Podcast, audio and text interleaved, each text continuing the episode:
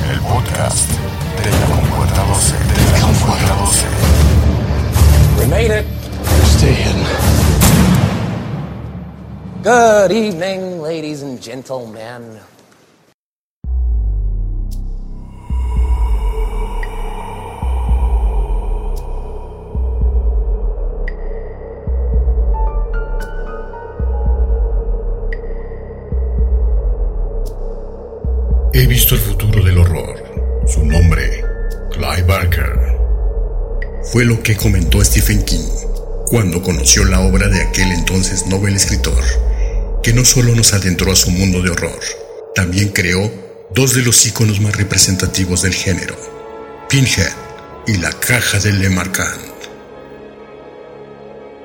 Tengan cuidado con llevar sus placeres más allá de los límites, ya que un día sin quererlo podría liberar la configuración del lamento y encontrarse con los temibles cenobitas. Miskatonic 103. Hellraiser.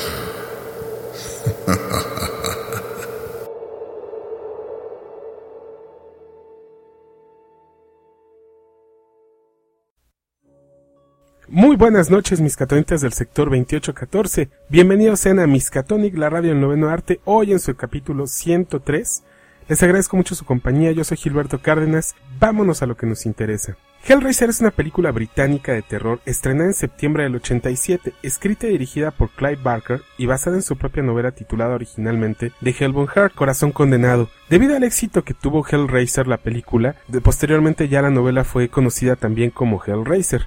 Bueno, la película es considerada tanto una película de culto como un clásico del género del terror. El filme explora temas tales como el sadomasoquismo, la relación entre el dolor y el placer y la moralidad de personajes sometidos al temor y la tentación. Es la primera entrega de una saga que llega hasta el año 2011 y presenta al personaje Pinhead, el cual pronto se convirtió en uno de los íconos clásicos del cine del terror y no es raro encontrar en fechas como Halloween y también en todo lo que tiene que ver con terror y horror en portadas de heavy metal. Incluso la parte visual del personaje de Pinhead es demasiado impresionante. Quienes lo ubican pues saben que es una persona que tiene clavos en toda su cabeza. Es bastante impresionante verla. Y bueno, actualmente hay planes para llevar a cabo un remake de este film y quizás un reboot de la franquicia. No es de ahorita, esto tiene desde el 2008, incluso anterior a que se filmara la, la última película, pero no se ha visto nada y no sé si sea el efecto que han causado remakes como Viernes 13, Pesadilla en la calle del infierno, La masacre de Texas y Halloween, de la cual la primera, a mi gusto,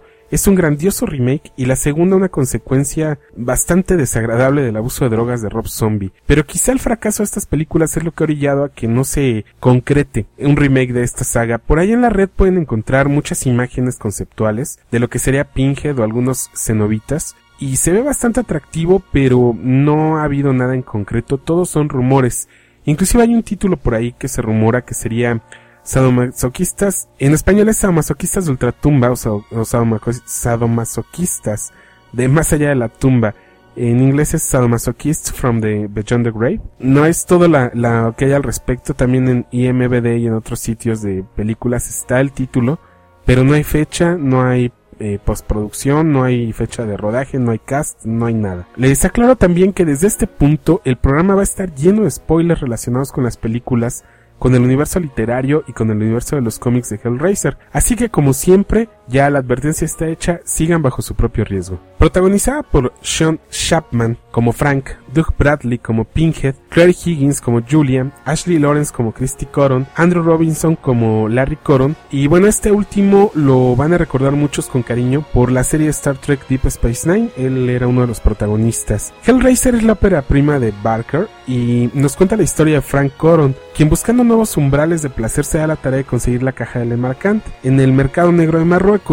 La caja es un rompecabezas y se dice que mediante un ritual y resolviendo el acertijo de la misma, se puede acceder a un mundo más allá del placer sin límites. Frank logra descifrar el enigma solo para abrirle la puerta a extraños seres de otro mundo, que son llamados cenobitas, que en esencia parecen haber sido víctimas de, extremos castigos sadomasoquistas. Frank es sodomizado hasta que su cuerpo termina literalmente destrozado en mil pedazos. Tiempo después llegan Larry y Julia Coron a habitar la casa donde ocurrieron los hechos. Larry es el hermano mayor de Frank y desde su llegada Julia parece nerviosa, algo en la casa la perturba y nos enteramos que toda esa inquietud es a causa de los recuerdos de la infidelidad de Julia con Frank poco antes de que su boda con Larry se realizara. El tercer y último factor en aparecer en, dentro de esta historia es Christy Corrum, la hija de Larry que actualmente vive en la universidad. Durante la mudanza Larry sufre una herida y su sangre se derrama en el lugar exacto donde Frank realizó su ritual. Con esta sangre es suficiente para que los restos de Frank, al ser alcanzados por los fluidos vitales de Larry, comiencen con su resurrección. Al principio su cuerpo no es más que una masa gelatinosa y repugnante de tejidos y músculos. Y bajo esta forma se muestra ante Julia, a quien convence de ayudarlo a conseguir más sangre para completar su resurrección, y poder así escapar de la maldición de los cenobitas. Para este fin Julia decide seducir hombres, cosa que, bueno, le cuesta un trabajo terrible, para llevarlos con promesas de placer hasta el lugar donde se encuentra Frank, para que éste se alimente. Christy, quien no confía nada en su madrastra, comienza a vigilarla y se da cuenta que mientras su padre no está en casa, Julia lleva a otros hombres. Buscando descubrirla solo descubre la monstruosa figura de Frank, y al no lograr convencerla de brindarle su ayuda, escapa llevándose con ella la caja de Lemarcan. Accidentalmente abre la caja trayendo de vuelta a los cenobitas, a quienes logra persuadir para que la dejen vivir haciéndoles saber que Frank ha burlado su castigo y con la promesa de que los llevará hasta donde está Frank. Para este momento Larry ya ha sido asesinado por Julia y Frank y al descubrirlo Christy tiene una pelea con ellos. Al tratar de huir en su desesperación por recuperar la caja, Frank asesina a Julia y Christy abre la puerta dimensional a los cenobitas para que hagan lo suyo. Pero la historia no termina aquí, ya que después de encargarse de Frank, deciden que también Christy deberá unirse a ellos, y durante su escape Christie logra derrotarlos con la misma caja de Lemarcant. Al final de la película vemos que un vagabundo que acosaba a Christie en la tienda de animales donde trabajaba no es más que un facilitador que se lleva la caja con él. Y bueno, dentro del universo de Hellraiser, un facilitador es aquel que se encarga de poner en las manos correctas de las víctimas las cajas de Lemarcant. Y antes de continuar con más de las varias películas de Hellraiser, me gustaría hacer un muy importante paréntesis. Ya sabemos lo que es un facilitador, pero hay mucho más y muchos conceptos más dentro del universo de Clive Barker en los que es muy interesante profundizar para poder entender mucho del universo de Hellraiser y disfrutarlo mucho más todavía. Para empezar, ¿quiénes son los cenobitas? Cenobita es una palabra que significa miembro de una orden religiosa comunitaria. En la novela original de Hellraiser, los cenobitas son llamados teólogos de la Orden de la Incisión y también hierofantes. Los cenobitas pueden llegar a la realidad de la Tierra solo a través de una ruptura o cisma en el espacio-tiempo que se abre y cierra mediante ciertos artefactos sobrenaturales. Bajo la configuración del lamento y la forma de, más común de estos artefactos es una inofensiva caja china llamada simplemente la caja de Lemarcan. Pero no solo eso, hay toda una mitología en torno a los cenobitas y Hellraiser.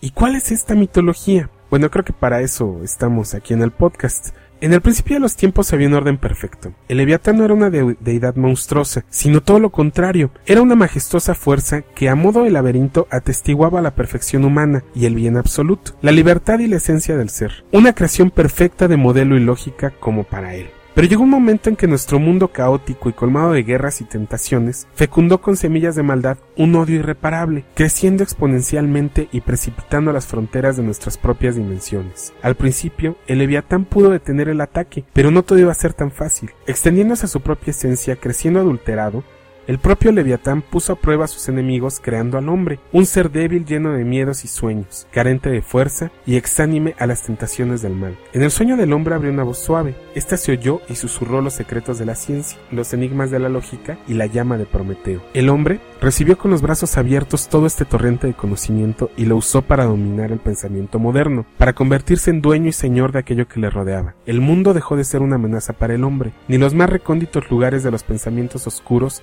atemorizaban al ser humano, ni siquiera aquellas mentes retorcidas capaces de hacer el peor de los males en este mundo. En el cosmos, se impuso la llamada Edad de la Razón, donde las puertas ya no permanecerían cerradas para el miedo, descubriendo las mentiras del otro lado, cosa que aprovecharon para saber aún más para trazar nuevos conceptos jamás explorados, pero las puertas se cerraron y algunos enigmas nunca se resolvieron. El mundo se volvió virulento por las guerras, un hecho que favoreció el orden de Leviatán, haciéndose cada vez más fuerte. La gran deidad visitó al hombre una vez más en sus sueños, encadenado por las leyes del universo, limitó a éste a permanecer en su laberinto, lleno de ilusiones y de visiones, haciendo de estos su única realidad. Lo que estaba a su alcance como un ardid de todo lo que le rodea, y bueno, este orden a priori beneficioso para el ser humano le inspiró para caminar, analizando y estudiando el anverso de lo que otrora consideraron dioses, es decir, las lunas y los planetas, las estrellas e inmensidad del espacio. Desde ese mismo instante, el hombre abrió los ojos y manifestó admiración, dejando para siempre estar seguro del testamento de la humanidad, de su propio conocimiento. Cada guerra necesita un ejército, y esta guerra del caos no era diferente.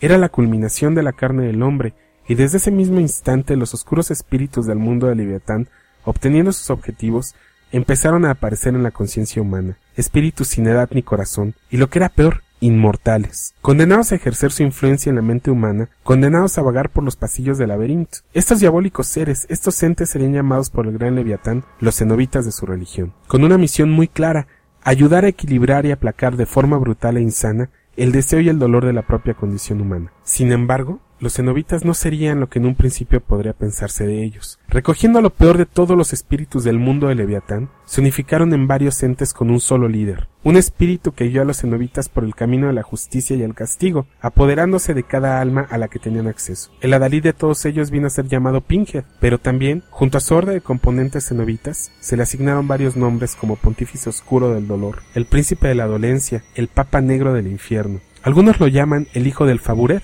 Basa Incatis o Hipetotec, que vino a asemejarse al dios azteca conocido como nuestro dios, el desollado. Eh, Hipetotec es una deidad de la mitología azteca que representa la fertilidad y los sacrificios en su nombre, que significa nuestro señor el desollado, se arrancó la piel para alimentar a la humanidad. Aquellos que desconocen su existencia y se atreven a usar con la complacencia de la yuxtaposición del dolor y placer, pasarán a formar parte del séquito de sus torturas, de la depravación más dolorosa que jamás imaginó el hombre, encerrado en una odisea de experimentación y libertinaje.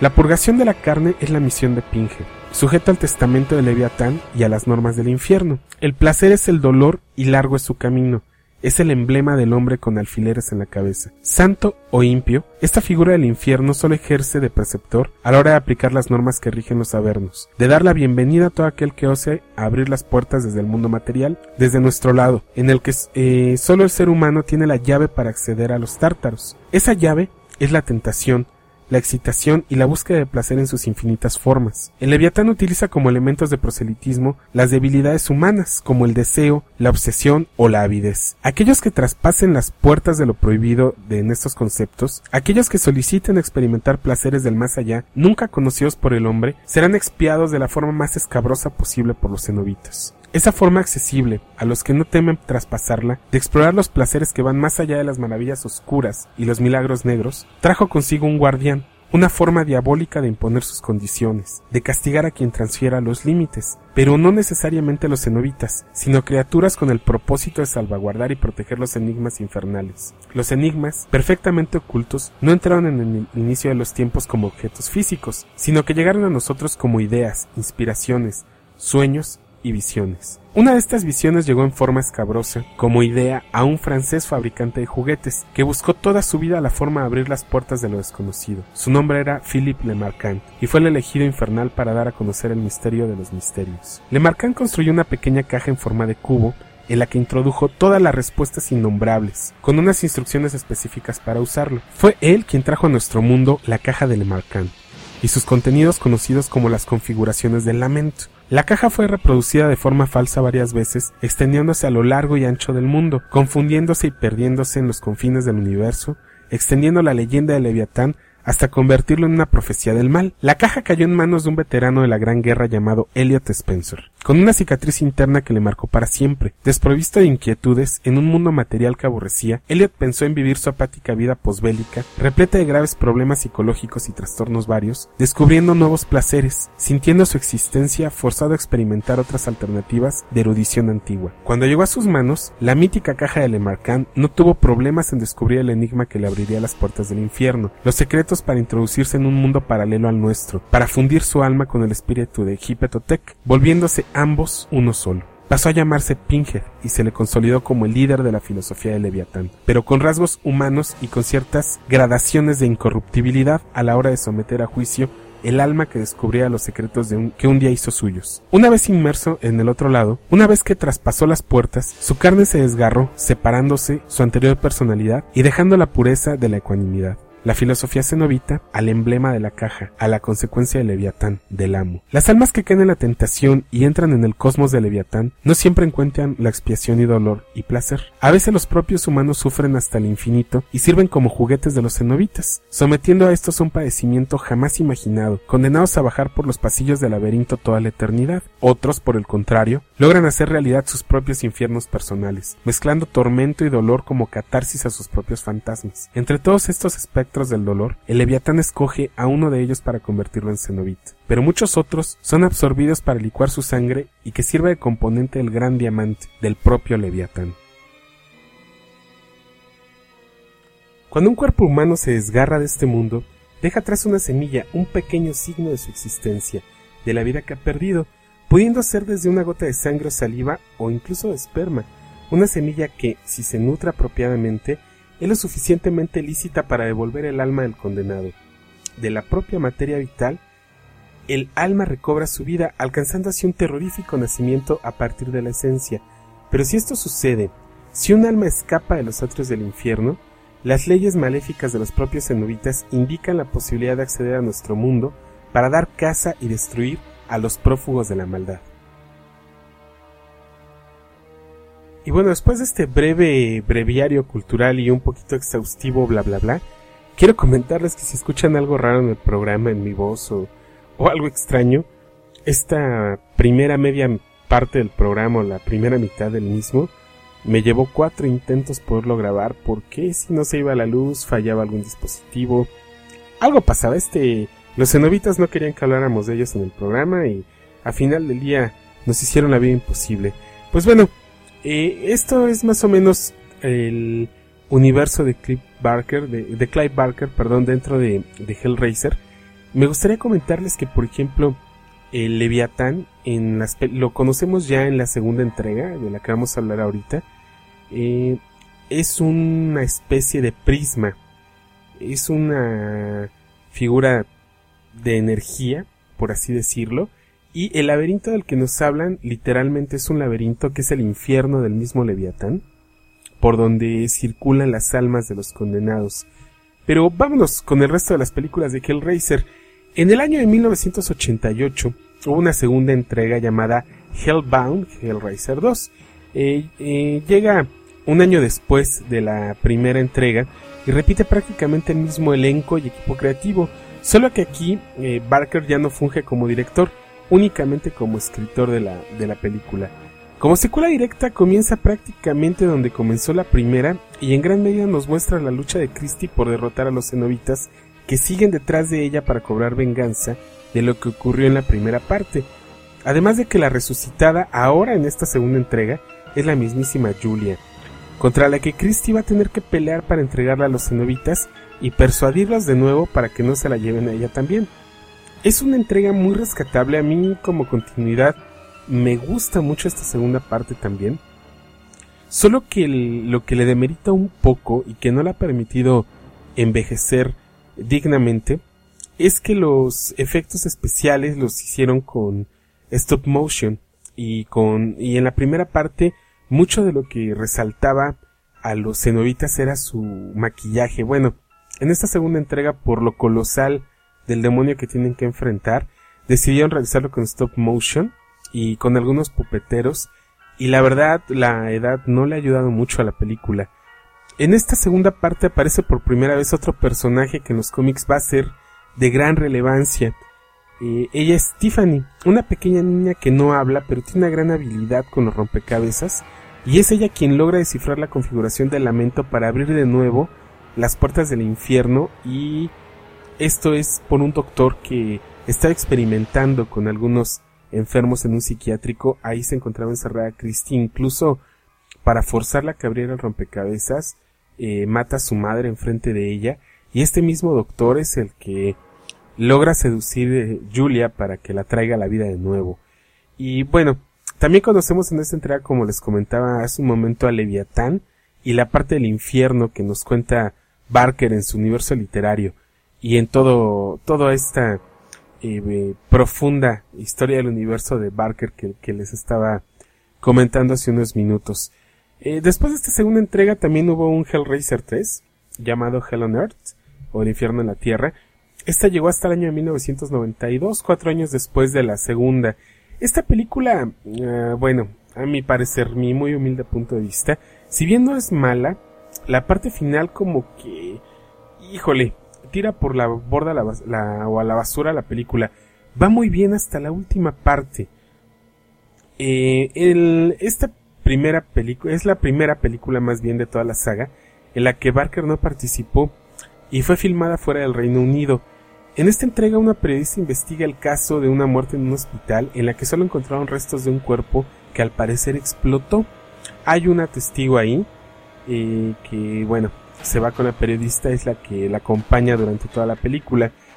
También por otro lado tenemos a un joven millonario que, muy excéntrico obviamente, compra un tótem en el que está encerrado Pinhead y la caja de Lemarcan.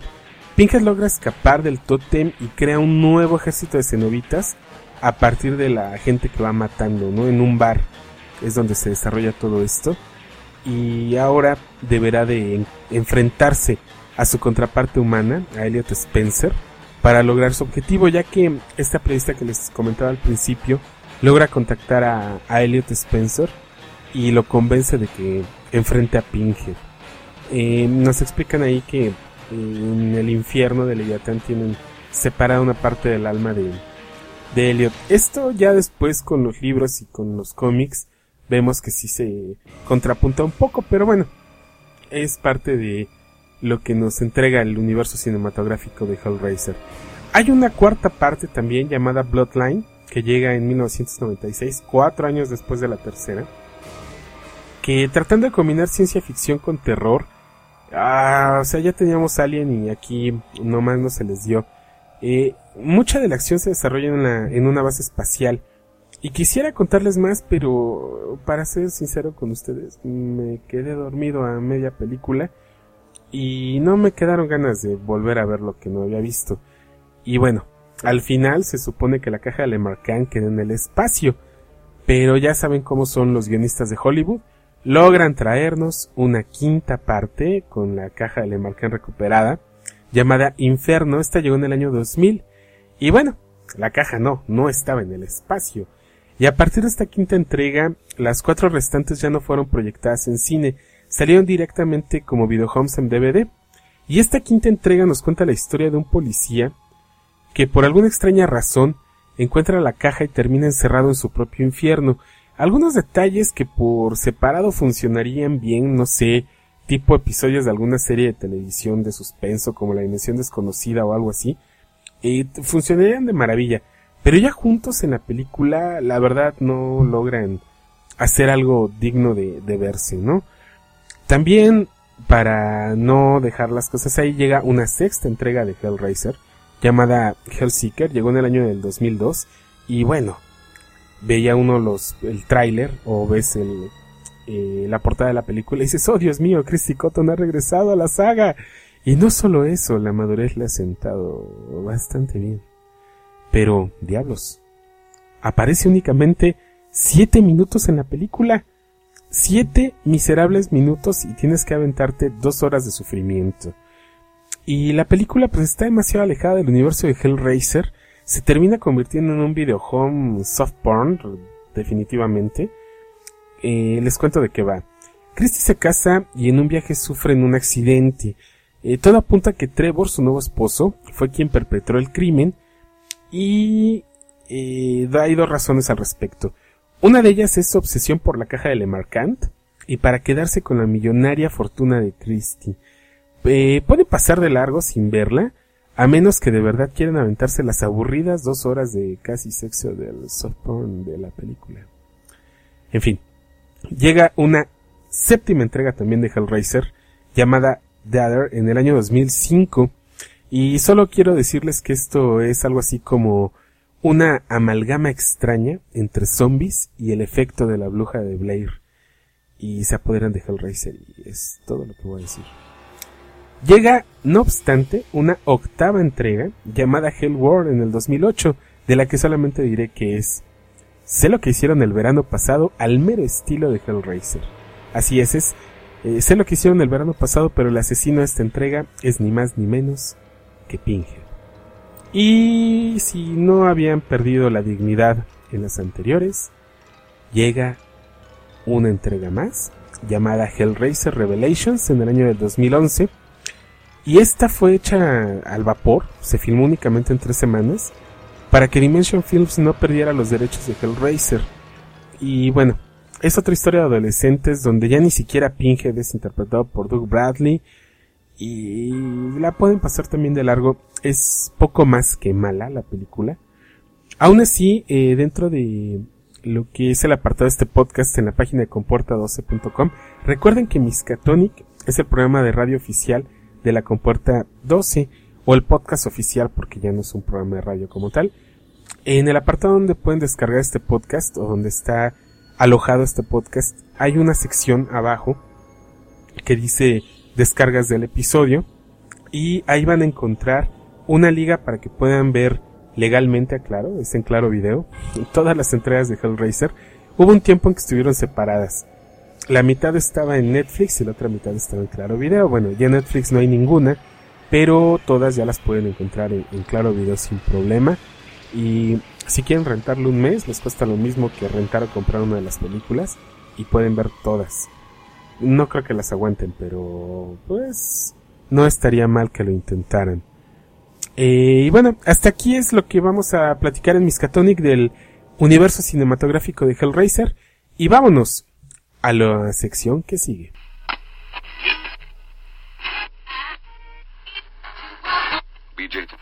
No le muevas. El Miskatonic ya regresa.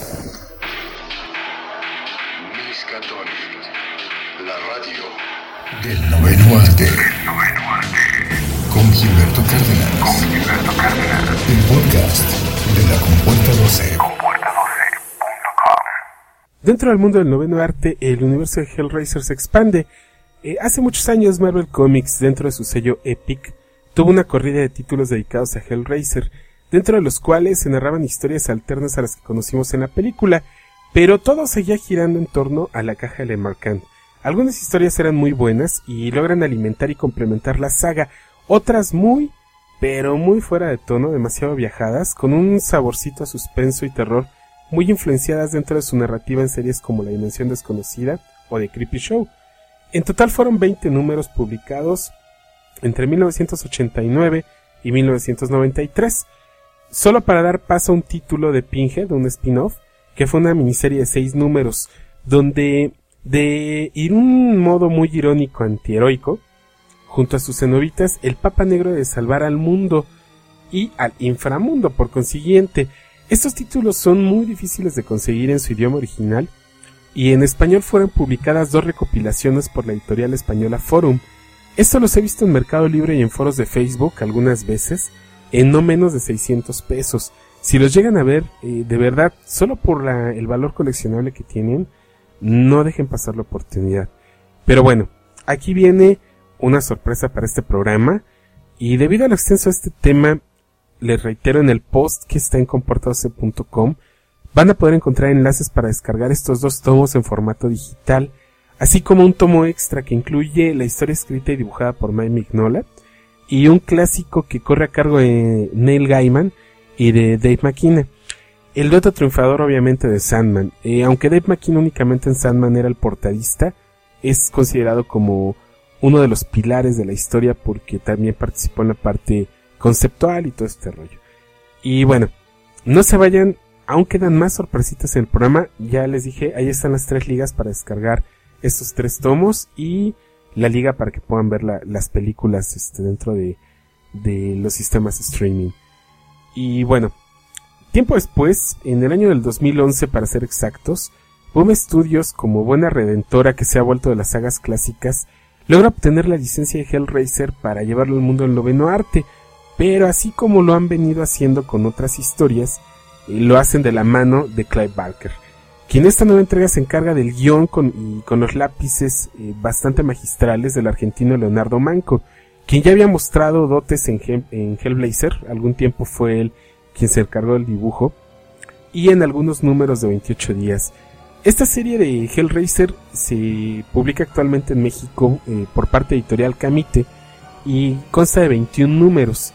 Durante estos 21 números Barker se encarga de traernos a los personajes originales, que son Christy Cotton, ahora convertida en una mujer madura. Viene también Tiffany, aquella niña que peleaba contra los cenobitas a su lado en Hellraiser 2 y ahora está convertida en una policía y en una especie de sociedad que conjunta a varios de los sobrevivientes de los cenobitas que ahora se dan a la tarea de acabar con los facilitadores y no solo esto, descubren que no solo la caja del Emarcan es la puerta a otras dimensiones, sino que también existen diferentes juguetes tipo rompecabezas que crean los sismas necesarios para que los cenobitas atraviesen a nuestro mundo.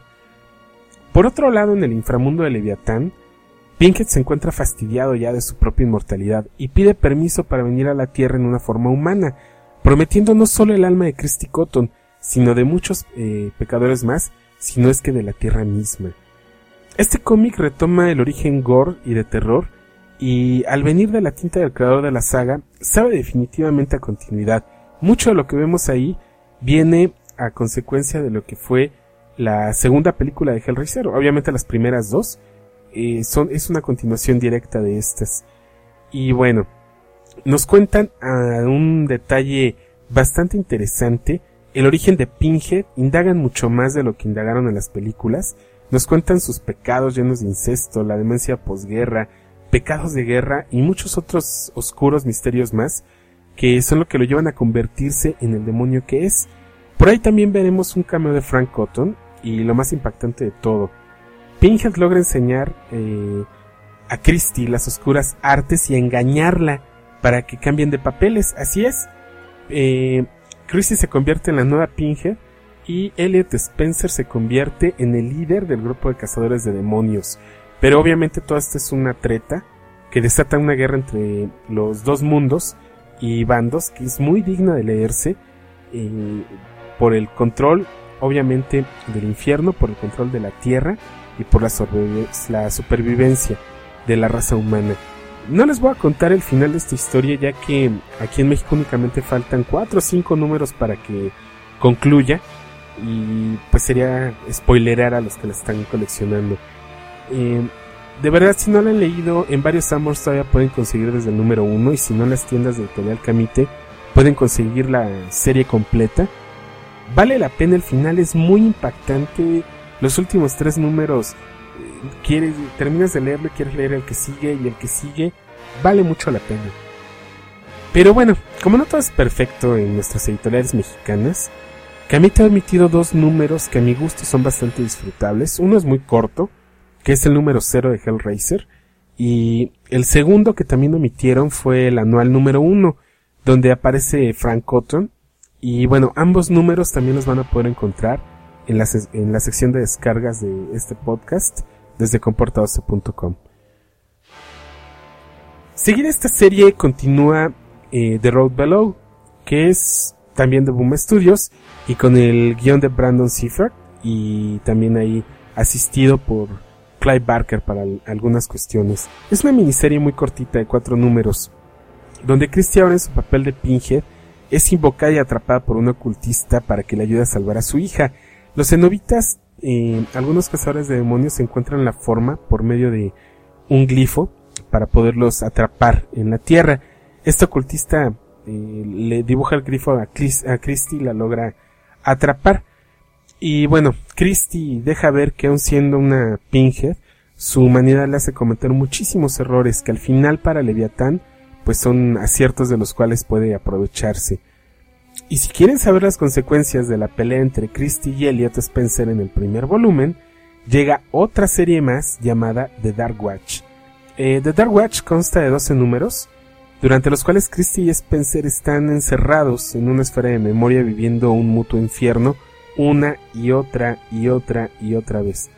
Y ahora los cenobitas son dirigidos por un negro pontífice encarnado por uno de los que fueran miembros del equipo de cazadores de demonios de Christie, el detective Harry Damore, mismo que conocemos en persona en la serie anterior llamada The Road Below. Y bueno, ahora las variantes de la ecuación pues son bastantes, ya que se ha encontrado la forma de protegerse del daño infernal por medio de un amuleto, por lo que los poderes de los cenobitas son inútiles ante los portadores de este amuleto, y también ahora hay una daga que es capaz de dañar a los cenobitas. Por otro lado, Tiffany y su equipo de cazadores de demonios tienen que aliarse con Harry Damour para detener lo que parece una invasión a la Tierra por parte del infierno. En el mismo infierno se desata otra guerra. Elliot Spencer logra convertirse en legado, que es el máximo sacerdote de Avión, un abismo del infierno, que declara la franca guerra a Leviatán y a la Tierra, y el conflicto termina peleándose en tres frentes distintos, las traiciones entre los miembros de cada una de las facciones están al orden del día, y la serie a mi gusto es muy ágil y vale mucho la pena. Y bueno, a pesar de ser muy corta, sí te atrapa, te mantiene en suspenso y estás esperando el siguiente número. Y el final, al igual que en el primer volumen, es verdaderamente estremecedor porque parece que todo ha tomado ya su orden y que por fin Christie y sus amigos han sido perdonados. Y solamente les diré las frases de, de Pinhead al final de, de esta historia, que dice, no estamos en un cuento de hadas, aquí no hay finales felices. Y ya se imaginarán lo que pasa, léanlo, eh, vale mucho la pena, no sé si lo vayan a publicar aquí en México, lamentablemente Hellraiser no ha tenido mucho éxito, me platicaba Fernando y Jesús de Comics México que al principio era una serie que la gente pedía mucho, se vendía muchísimo, y es esto, esto mismo es un fenómeno que se repite con, con otros títulos. Comienzan a trazarse en las entregas las editoriales, Hellraiser lo llegaron a desfasar hasta cuatro meses y la gente le pierde el interés o se engancha con otras historias y ya no lo continúa coleccionando. Es, es lamentable esto, pero es, así ocurre, es, es un hecho muy lamentable. Y afectó demasiado las ventas de Hellraiser al punto de que ahorita es un título que casi no se ha vendido. Pero no por malo, Hellraiser es muy bueno. Le ha afectado mucho los tiempos de publicación.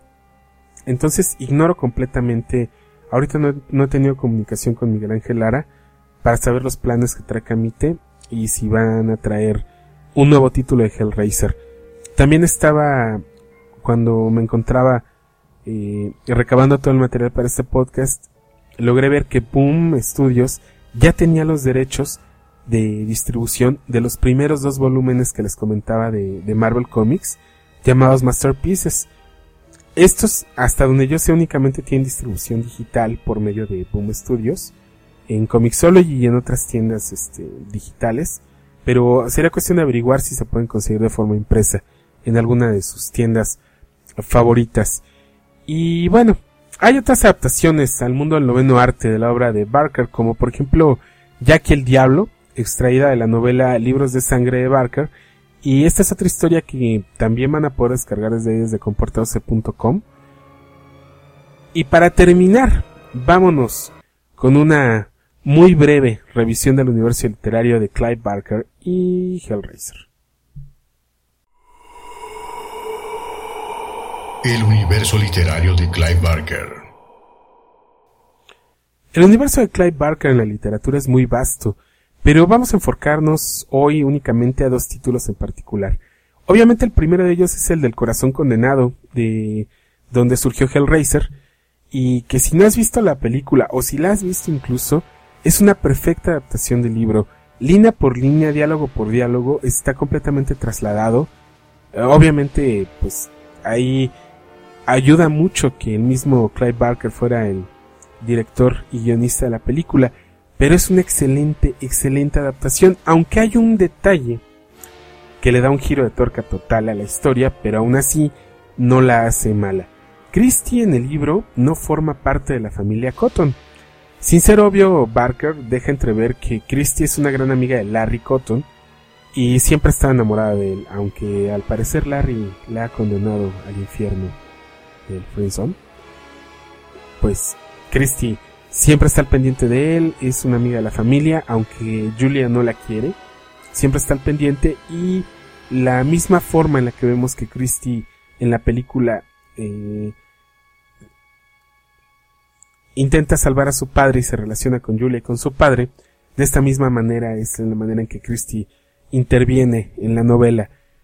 Y bueno, aun conociendo el desenlace, este libro es muy cortito, vale la pena leerlo para conocer la narrativa de Barker que es, es genial, es simplemente envolvente, se las recomiendo muchísimo. Y bueno, al final el libro resulta ser una mejor historia de amor que Crepúsculo. Lo siento, si no lo decía, iba a explotar. Y la segunda obra de Barker de la que quiero platicarles y recomendarles se llama Libros de Sangre. Esta historia es eh, acerca de unos investigadores, o el inicio de esta historia, lo que genera los libros de sangre. Es una historia en la que unos investigadores de lo paranormal se convierten en víctimas de una de sus investigaciones. Un, un medium y una parapsicóloga son los únicos sobrevivientes. Y un... ¿De qué va? Bueno, un portal que abren en un camino por el cual atraviesan todas las almas pecadoras en pena, las cuales van escribiendo sobre la piel del medium sus historias, y la parapsicóloga se promete a sí misma descifrar y transcribir, y sobre todo dar a conocer cada una de las historias que han quedado como testimonio en la piel del medium. A partir de ahí, cada historia es considerada un libro de sangre, y es lo que se narra a través de cuatro largos volúmenes con unas historias que no siguen una línea temática fija. Por ejemplo, una de las historias nos narra la captura de un asesino en serie que mata solo con la finalidad de poder alimentar a extraños y oscuros seres que viven en los confines de los túneles del metro. Otra de las historias nos narra el caso de un cerdo que se alimenta de carne humana y que tienen encerrado en las afueras de una correccional. En el geniecillo y Jack, que bueno, ya les había explicado el cómic, que es el Diablo Jack, eh, Polo tiene que pelear contra un demonio que habita en su casa y que le ha hecho la vida imposible durante años. Y todas estas historias están incluidas también en la sección de descargas que van a encontrar ahí en el apartado de este podcast. Eh, se los puse en dos formatos. Una dice en formatos EPUB para los que leen en formato digital en la computadora o en sus teléfonos o en sus tabletas. Y los otros están en formato PDF para los que sea más cómodo eh, leerlo de esta forma. A mí los formatos PDF no me gustan mucho porque eh, traen la letra enorme y traen un libro de 200 páginas, te lo convierten en 1500, ¿no? Y sin embargo los EPUB se, se adaptan muy bien a cada lector. Tú lo configuras, tamaño de letra, eh, si vas a poner separación por capítulos y bueno, trae una configuración bastante interesante. Ahí mismo les recomiendo con qué leerlo, pero ustedes tomarán la mejor decisión. Recuerden también eh, dejar sus comentarios en la página, ahí en el apartado de este podcast. Su, su valoración en iTunes para los que nos descargan desde iTunes es bien importante que dejen su calificación en esta plataforma. Así nos ayudan a que más gente nos conozca. Es muy fácil, ustedes entran desde su programa de iTunes al iTunes Store y ahí viene un apartado que dice valoraciones donde ponen su calificación y dejan su comentario. Se los vamos a agradecer muchísimo en verdad. Y no olviden también las vías de contacto con nosotros que son vía Twitter, nos buscan como arroba comporta12 o en Facebook igual, búsquenos como comporta12 o directamente en la página que es comporta12.com. Y les agradezco mucho su compañía, yo soy Gilberto Cárdenas y esto fue el Hellraiser de Miskatonic. Y recuerden que están en Miskatonic, la radio del noveno arte. Y para despedirnos... Quiero mandar saludos a Lord y al Friki Podcast. Descárguenlo, vale mucho la pena. Van a reírse mucho. Es un programa que se la pasan riendo todo el tiempo. Quiero mandar saludos también a Eric Shrew Parker, a Caramonel el Blanco, a Noar Vázquez, a Lico Sidae, a Jesús Paz, a General Aguilar, Servando García, Sandy Galia, Salvador Covington, a Alfonso Cernas, a Gerardo Malagón, Alberto Valdés, Martín Govela, a Pepe Pecas, Álvaro Lanís, a Lalo Michangos, a Edgar González, a Mario Gutiérrez y a su esposa, a Loki Leo Faison, a Iván HN, a Orville Rico Maciel, a Alex Heredia, que es el, la voz de este programa, a Ángel Mendoza, a Fer Garli, a Gilberto Martínez, a Fernanda y Amigue, y a todas esas personas que se toman el tiempo de manera anónima para descargarnos, escucharnos y que si bien no dejan comentarios, bueno, ahí están los contadores de descargas.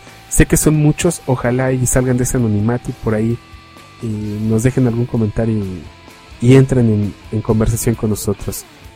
Me despido de este programa con una canción de Motorhead, originalmente escrita por Ozzy Osbourne para ser incluida en el soundtrack de la primera entrega de Hellraiser, pero que nunca se pudo grabar y Motorhead fue invitado para la tercera entrega para interpretar el tema.